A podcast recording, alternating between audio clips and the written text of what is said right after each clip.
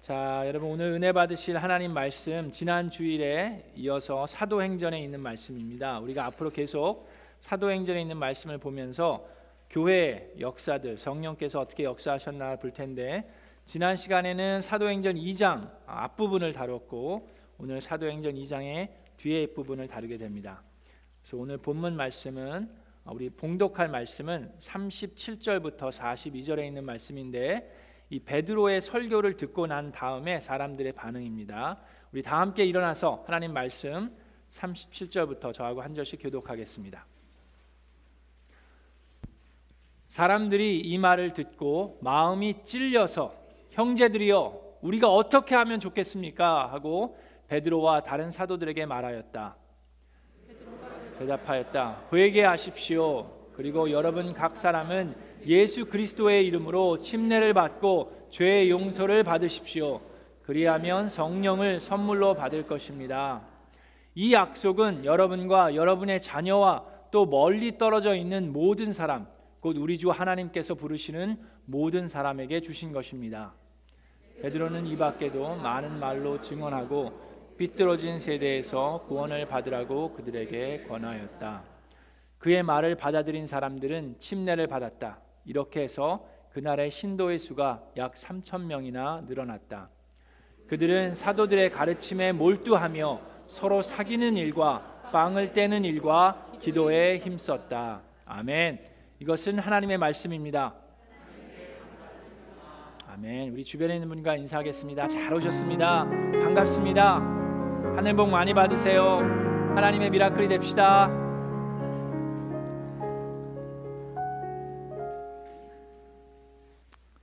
자, 우리는 사도행전을 공부하면서 지난 시간에 성령께서 임하시는 것까지 우리가 다뤘습니다. 자, 제자들이 예수님께서 십자가에 못 박혀 죽으신 것을 보고 되게 혼란스러웠어요. 도망갔습니다.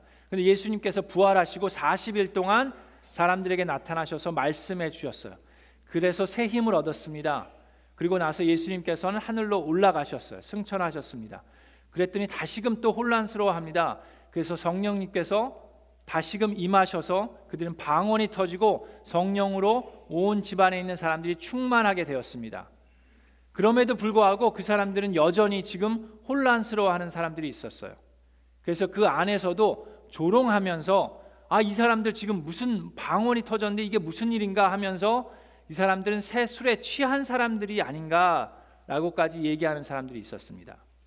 자, 그때 베드로가 오늘 말씀해 보니까 베드로가 열한 사도들과 함께 일어나서 목소리를 높여서 그들에게 엄숙하게 말하였다라고 얘기합니다. 자, 이것 또한 성령의 역사입니다. 여러분, 제자들이 어떤 사람이었습니까?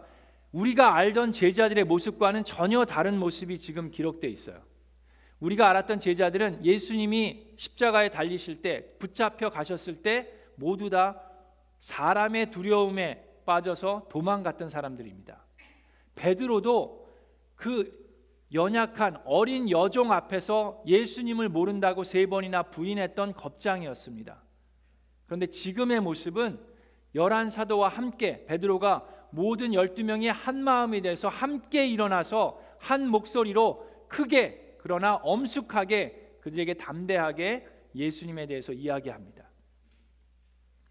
2장 14절에 보니까 유대 사람들과 모든 예루살렘 주민 여러분 이것을 아시기 바랍니다. 내 말에 귀를 기울이십시오 라고 얘기합니다. 우리 사랑하는 미라클랜드 성도 여러분, 이 자리에 참여하고 계신 여러분 모두 다 이 말에 마음을 열고 귀를 기울이시기 바랍니다. 예수님께서는 부활하셨습니다. 예수가 우리의 삶의 길이고 진리이고 생명이십니다. 예수님이 부활이고 생명이시기 때문입니다. 자, 그 말씀을 베드로는 얘기하고 있습니다. 내 안에 거하는 것들 중에서 여러분 마음속에 거하는 것 중에 제일 중요한 것은 예수 그리스도를 올바로 아는 것입니다. 이 세상도 다 지나가고 이 세상에 우리가 가지고 있는 정욕과 욕심도 다 지나가지만 오직 하나님의 말씀을 듣고 그대로 행하는 사람은 영원토록 거하리라라고 말씀하셨습니다. 우리가 새벽 기도를 통해서 계속해서 배운 것이 그것입니다. 내 안에 거하는 것, 그 중에 가장 귀한 것은 예수를 알미라. 내 안에 가장 귀한 것 예수 그 문보다도 귀한 것그 문보다도 귀한 것. 예수를 알 세상 지식보다 귀한 것. 세상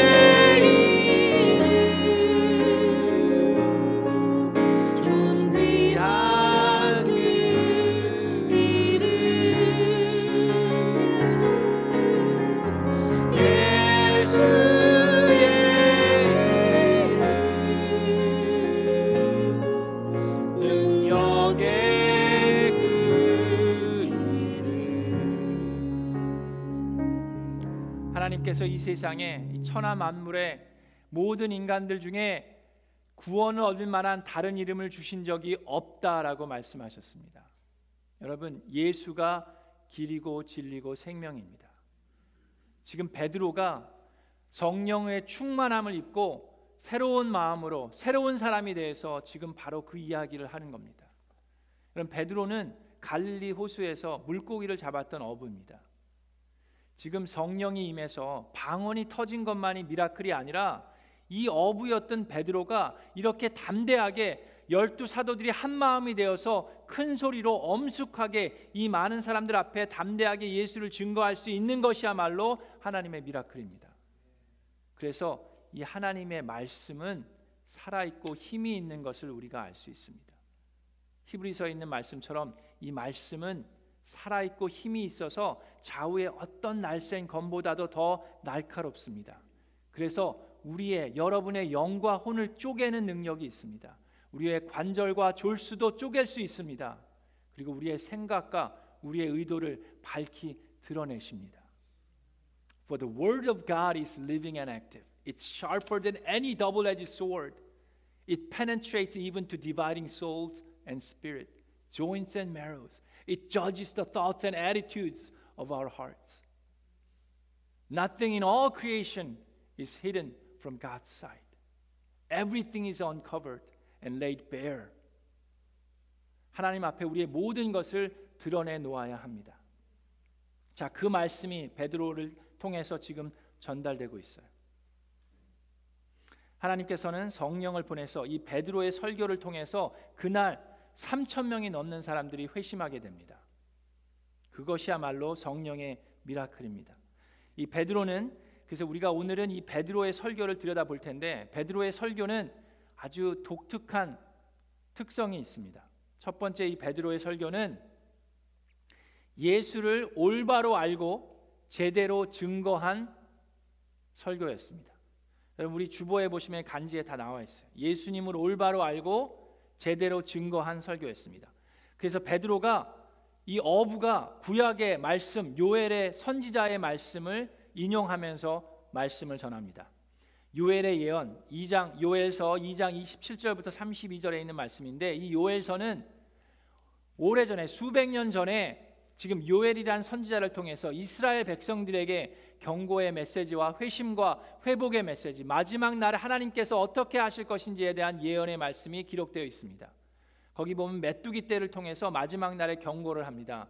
그리고 그 고난 가운데 있는 이스라엘 백성이 회심하고 회개했을 때 하나님께서 그들에게 어떠한 회복을 시키시는지가 기록되어 있습니다.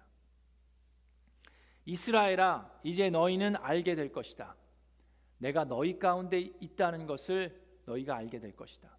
내가 주 너희의 하나님이라는 것과 나 말고는 다른 신이 없다는 것을 깨닫게 될 것이다. 나의 백성이 다시는 수치를 당하지 않을 것이다. 그런 다음에 내가 모든 사람에게 나의 영을 부어 주겠다. 너희의 아들 딸은 예언을 하고 노인들은 꿈을 꾸고 젊은이들은 환상을 볼 것이다. 지금 마지막 날에 일어날, 일어날 일들을 예, 요엘서를 통해서 베드로가 지금 이야기하고 있습니다. 자, 우리 사도행전에도 이 마지막 날에 나는 내 영을 모든 사람에게 부어 주겠다 한 그 일이 지금 바로 오늘 이 자리에 일어난 것입니다 라고 얘기하는 거예요. 여러분, 이 마지막 날 우리가 생각하는 마지막 날은 많은 사람들이 이렇게 생각합니다. 예수님이 재림하기 바로 직전에 그 심판의 날이 임하기 바로 직전 며칠 전 몇 달 전 그날이 마지막 날이라고 생각하는데 성경에 나와 있는 이 마지막 날은 바로 오늘 우리가 살고 있는 이 시대입니다. 예수님이 이 땅에 오신 다음부터 예수님이 재림하기 이전까지 그 모든 기간이 바로 마지막 날이라고 성경은 얘기하고 있는 겁니다. 그 마지막 날에 이러한 여러 가지 일들이 일어날 것입니다. 하나님께서 모든 사람에게 여호와를 하나님으로 인정하고 주 예수를 받아들이고 주 예수를 통해서 구원을 얻기를 호소하는 자들에게 성령의 영을 내리시겠다고 그 역사가 지금도 그리고 베드로의 이 말씀에 있었던 마가의 다락방에도 일어나고 있는 겁니다. 그 말씀을 예언 예언자 요엘의 말씀을 통해서 얘기하고 있습니다. 베드로는 말합니다. 우리가 십자가에 못 박은 그 예수가 바로 하나님께서 말씀하신 그리스도이시라고. 그래서 그들이 우리는 이런 어찌하면 좋습니까? 회개하십시오. 회개하십시오. 라고 외치는 겁니다. 남녀노소를 불문하고 주 예수의 이름을 불러 구원을 호소하는 사람에게 다 구원이 임하는 역사가 일어납니다. 라고 베드로는 얘기합니다. 그것은 바로 지금 성령이 예수님께서 약속하신 그 성령이 임하셨기 때문입니다. 성령이 오셨습니다. 성령이 오셨네. 성령이 오셨네. 내 주에 보내신 성령이 오셨네. 우리 인생 가운데 찾아오셔서 그 나라 꿈꾸게 하시네. 허무한 시절. 허무한 시절 지날 때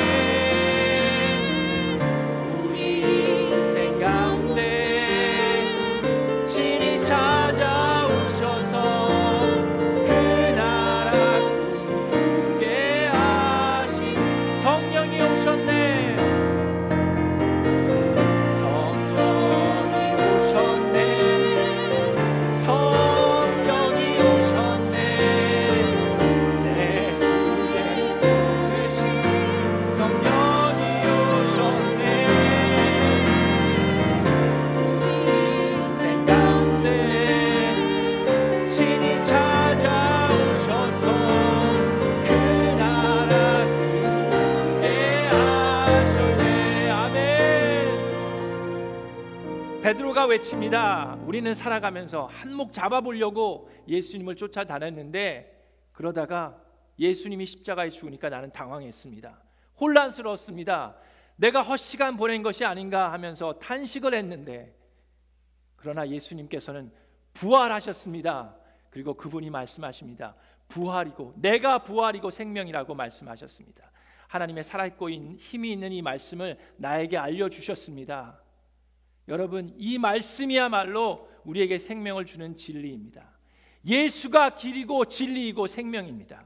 여러분, 우리는 보았고 여러분 아시다시피 하나님께서는 예수 그리스도를 통해서 많은 기적들과 증표를 통해서 예수가 누구인지를 우리에게 알려 주셨습니다라고 베드로는 외칩니다. 여러분, 우리는 보았습니다. 예수님께서 물고기 다섯 마리와 보리떡 다섯 개와 물고기 두 마리로 5천 명이 넘는 사람들을 먹이신 것을 우리는 보았습니다. 우리가 바로 그 물고기와 그 보리떡을 맛 보았습니다. 여러분, 우리는 보았습니다. 눈이 멀었던 사람이 어떻게 눈을 뜨게 되었고 중풍병 환자가 누워 있던 그 사람이 예수님께서 그의 죄를 사하시고 그를 불러 일으키셔서 어떻게 하나님을 찬양케 하셨는지 우리는 보았습니다. 우리는 추하고 더럽다고 생각했던 그 나병 환자들을 예수님께서 어떻게 깨끗하게 치유하셨는지 우리는 보았습니다. 여러분, 우리는 보았습니다. 죽었던 나사로를 죽은 지 나흘이나 지나서 그 몸에서 썩은 냄새가 나는 그 나사로를 말씀으로 무덤에서 살아 부활시키신 그 예수님의 능력을 우리는 보았습니다. 그리고 그분이 말씀하셨습니다. 내가 곧 부활이요 생명이라고. 나를 믿는 자는 죽어도 살겠고 살아서 나를 믿는 자는 영원히 죽지 아니하리라. 아멘. 우리 사랑하는 미라클랜드 성도 여러분, 우리도 보았습니다. 우리도 마음이 완악하고 고집스러웠던 죄인들이 회개하고 예수님을 영접하고 침례받는 모습을 보았습니다. 우리 미라클랜드도 이상래 목사님을 먼저 보내드리고 정말로 안타깝고 슬픔에 잠겨 있던 교회에 하나님께서 새로운 힘을 불러 일으키는 모습을 보았습니다. 우리는 보았습니다. 지금도 부족하고 연약한 죄인들을 택하시고 부르시고 세우셔서 목자로 목녀로 지금도 사용하시는 하나님의 미라클을 우리는 지금도 보고 있습니다. 그것이 우리 안에 거하시는 성령님께서 오늘도 일하고 계신 그 증거, 증거입니다. 베드로가 그렇게 외칠 수 있는 것, 그의 간증처럼 예수님을 제대로 알았기 때문에 예수님에 대해서 올바로 알고 제대로 증거할 수 있는 그의 설교가 많은 사람을 회심하게 하였습니다. 베드로의 설교는 예수님을 잘 아는 말씀이었습니다. 두 번째로 베드로의 설교는 청중을 아는 설교였습니다. 베드로는 지금 그 자리에 모여 있는 사람들의 그들의 문화와 그들의 습관과 그들의 배경과 관심과 상황과 수준에 맞는 맞춤형 설교를 했습니다. 그래서 그가 다윗의 말씀을 인용한 겁니다. 지금 그 자리에 모여 있는 많은 유대인들이 있었어요. 그 유대인들에게 가장 중요한 사람은 바로 다윗 왕입니다. 다윗 왕이야말로 그들에게는 영웅이고 그들의 왕이었습니다. 근데 바로 그 다윗 왕이 예언했던 다윗의 후손 가운데 한 분을 왕자에 앉히시겠다고 한 그 왕이 바로 우리 앞에서 죽으시고 부활하신 그 예수 그리스도가 그 왕이라고 그들에게 이야기합니다. 이 베드로는 듣고 있는 사람들이 누구인지를 잘 알고 있었어요. 다윗이 또 예언한 말씀이 있습니다. 주님의 승천과 우리의 중보자, 중보자 되심을 시편 110편에 있는 다윗의 시를 통해서 그 예언의 시를 통해서 예수가 누구인지를 알려줍니다. 시편 110편 1절에 주님께서 내 주님께 말씀하시기를 자 주님께서 주님께 말씀했다고 얘기합니다.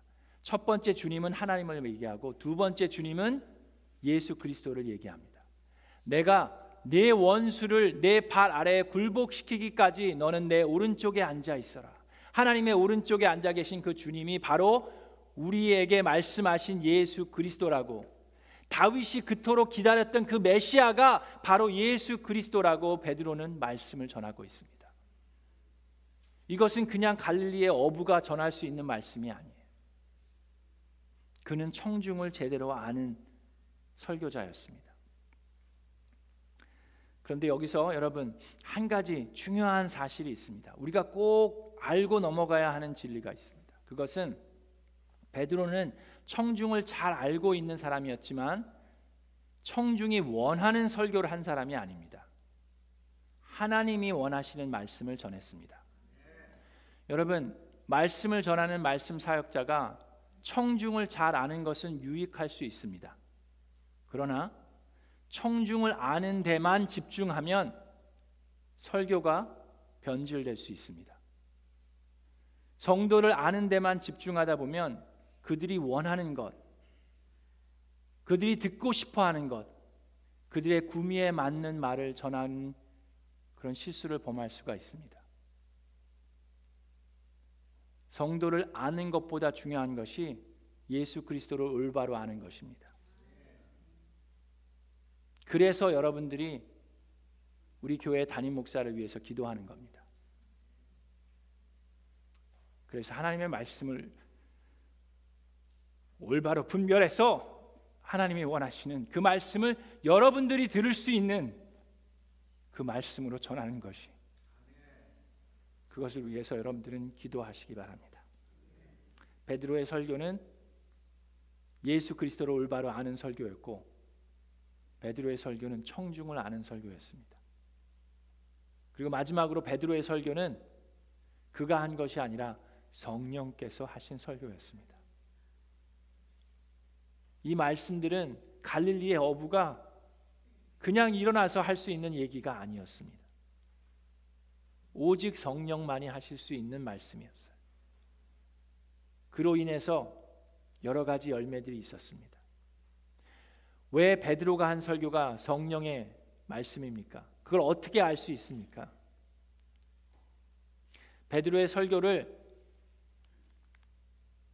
설교학자들이나 여러 사람들이 분토해보고 해보면 그 말씀은 무척이나 아주 심플한 말씀이에요. 사도 바울처럼 성경에 대한 지식이 해박했던 사람이 아닙니다. 그럼에도 불구하고 이 말씀이 성령님의 말씀인 것을 우리가 알 수 있는 것은 그의 열매를 통해서 우리가 알 수 있습니다. 회심과 영혼 구원의 열매들이 나타납니다. 그 말씀을 받아들인 사람들이 회개하고 침례를 받고 죄의 용서를 받았습니다. 그날의 신도의 수가 회심하고 침례받고 예수 그리스도를 믿는 하나님의 백성이 된 사람들이 3천여 명이 넘어났어요. 둘째로 그들에게 올바른 두려운 마음이 생겼습니다.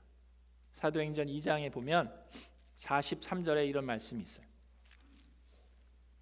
모든 사람에게 두려운 마음이 생겼다. 아멘. 여러분 우린 철로 역정을 통해서 그 두려운 마음에 대해서 우리가 나눴어요. 어떤 두려운 마음입니까? 내가 죽인 그 예수가 그리스도임을 나의 죄가 그렇게 크고 놀라운 것을 이제 자각하는 그 두려움이 생겼습니다. 그러면서 회개하고 회심하며 예수가 길이요 진리요 생명이고 예수 그리스도가 부활이고 생명임을 외치는 자들이 생겨났습니다. 그 올바른 두려움이 이 말씀을 통해서 일어나기 시작했습니다. 그래서 그들은 2장 42절에 사도들의 가르침에 몰두하며 서로 사귀는 일과 빵을 떼는 일과 기도에 힘썼다. 이 말씀 그대로 놔두세요. 자, 사도의 가르침에 몰두하며 여러분 이제 2월 달이 되면 우리 말씀 공부할 겁니다. 생명의 삶도 공부할 거고 확신의 삶도 공부하려고 합니다. 기회를 놓치지 마세요. 말씀에 몰두하며 여기서 서로 사귀는 일, 여러 사귀는 일이 뭡니까? 그냥 모여서 그냥 나 좋게 놀자는 게 아니라 모이기에 힘썼다는 얘기예요. 그들은 모이기에 힘써서 빵을 떼는 일은 뭡니까? 그냥 먹고 마신 것이 아니라 성만찬을 한다는 거예요. 그게 무슨 얘기입니까? 모이기에 힘써서 예배를 드렸다는 얘기입니다. 사도들의 가르침, 말씀에 몰두하며 모이기에 힘써서 예배를 드리고 기도에 힘썼다. 그것이 교회의 모습입니다. 그리고 마지막으로 이 말씀이 성령의 역사임을 우리가 알 수 있는 열매는 물질에 대한 헌신이 뒤따랐습니다. 사도행전 2장 45절부터 보면 그들은 재산과 소유물을 팔아서 모든 사람에게 필요한 대로 나누어 주었다라고 얘기합니다. 많은 사람들이 이 말씀을 보면서 공동체 생활을 하는 사람들도 있는데 우리가 이 말씀을 제대로 이해하는 게 필요합니다. 여러분 전에도 들었지만 예루살렘으로 많은 사람이 왔습니다. 유월절을 기념하기 위해서 세계 곳곳에서 많은 사람들이 왔어요. 오순절까지 기다리라고 하시고 예수님께서 승천하셨기 때문에 이 사람들은 떠나지 못하고 오순절까지 기다렸습니다. 그리고 더 많은 사람들이 성령의 충만함으로 놀라운 체험을 하고 예수님을 구세주로 받아들이고 사도들의 말씀을 통해서 그들이 훈련받는 기간이 필요했어요. 그들은 집으로 돌아가지 못하고 예루살렘에 머물면서 말씀을 듣고 모이기에 힘쓰고 예배를 드리며 기도하는 그 사람들이 수가 날로 날로 늘어났습니다. 그 성령의 역사를 보면서 많은 사람들이 본인이 가지고 있는 재물을 아낌없이 들여서 이 사람들을 케어했습니다. 그리고 나중에 하나님께서 부르신 그때 그들은 곳곳으로 흩어져서 땅 끝까지 가서 예수 그리스도의 증인이 된 거예요. 여러분 우리가 회심했다고 하면서 물질의 헌신이 없는 것은 우리 스스로를 속이는 거짓말입니다. 하나님께서 분명히 말씀하셨습니다. 내 보물이 있는 곳에 내 마음이 있다라고 얘기하셨어요. 그리고 나서 이 베드로의 말씀을 듣고 나서 교회가 함께 모여 찬양하기 시작했습니다. 47절에 하나님을 찬양하였다. 그래서 그들은 모든 사람에게 호감을 샀고 주님께서는 구원받는 사람들을 날마다 더하여 주셨다. 아멘. 그들은 모여서 하나님을 찬양했습니다. 그리고 그들은 모든 사람에게 믿지 않는 사람에게 호감을 샀습니다. 그리스도의 삶 가운데 말씀대로 사는 그 모습을 보면서 세상과 타협하지 않고 그냥 종교 생활하는 것이 아니라 예수 그리스도를 믿는 그리스도인의 삶을 살아가는 그 사람들을 보면서 안 믿는 사람들이 호감을 갖기 시작했습니다. 그리고 믿지 않는 사람들이 믿는 사람들이 그 찬양하고 예배하는 그 하나님을 칭송하기 시작하였습니다. 그리할 때 하나님께서 그 교회에 회심하고 구원받는 사람의 수를 날로 날로 더해 가셨습니다. 우리 사랑하는 미라클랜드 성도 여러분, 우리 미라클랜드 교회는 하나님을 찬양하는 교회입니다. 아멘. 우리의 삶의 모습을 통해서 우리의 주변에 있는 사람들이 호감을 사는 그런 교회가 되기를 간절히 추구합니다. 그리고 그리하여서 아직 예수님을 나의 구세주로 영접하지 못한 분들이 우리 미라클랜드 교회를 통해서 바로 저와 여러분의 삶을 통해서 날로 날로 넓어져 가는 많아져 가는 그런 예수 그리스도의 교회가 되기를 주 예수 그리스도의 이름으로 축원합니다.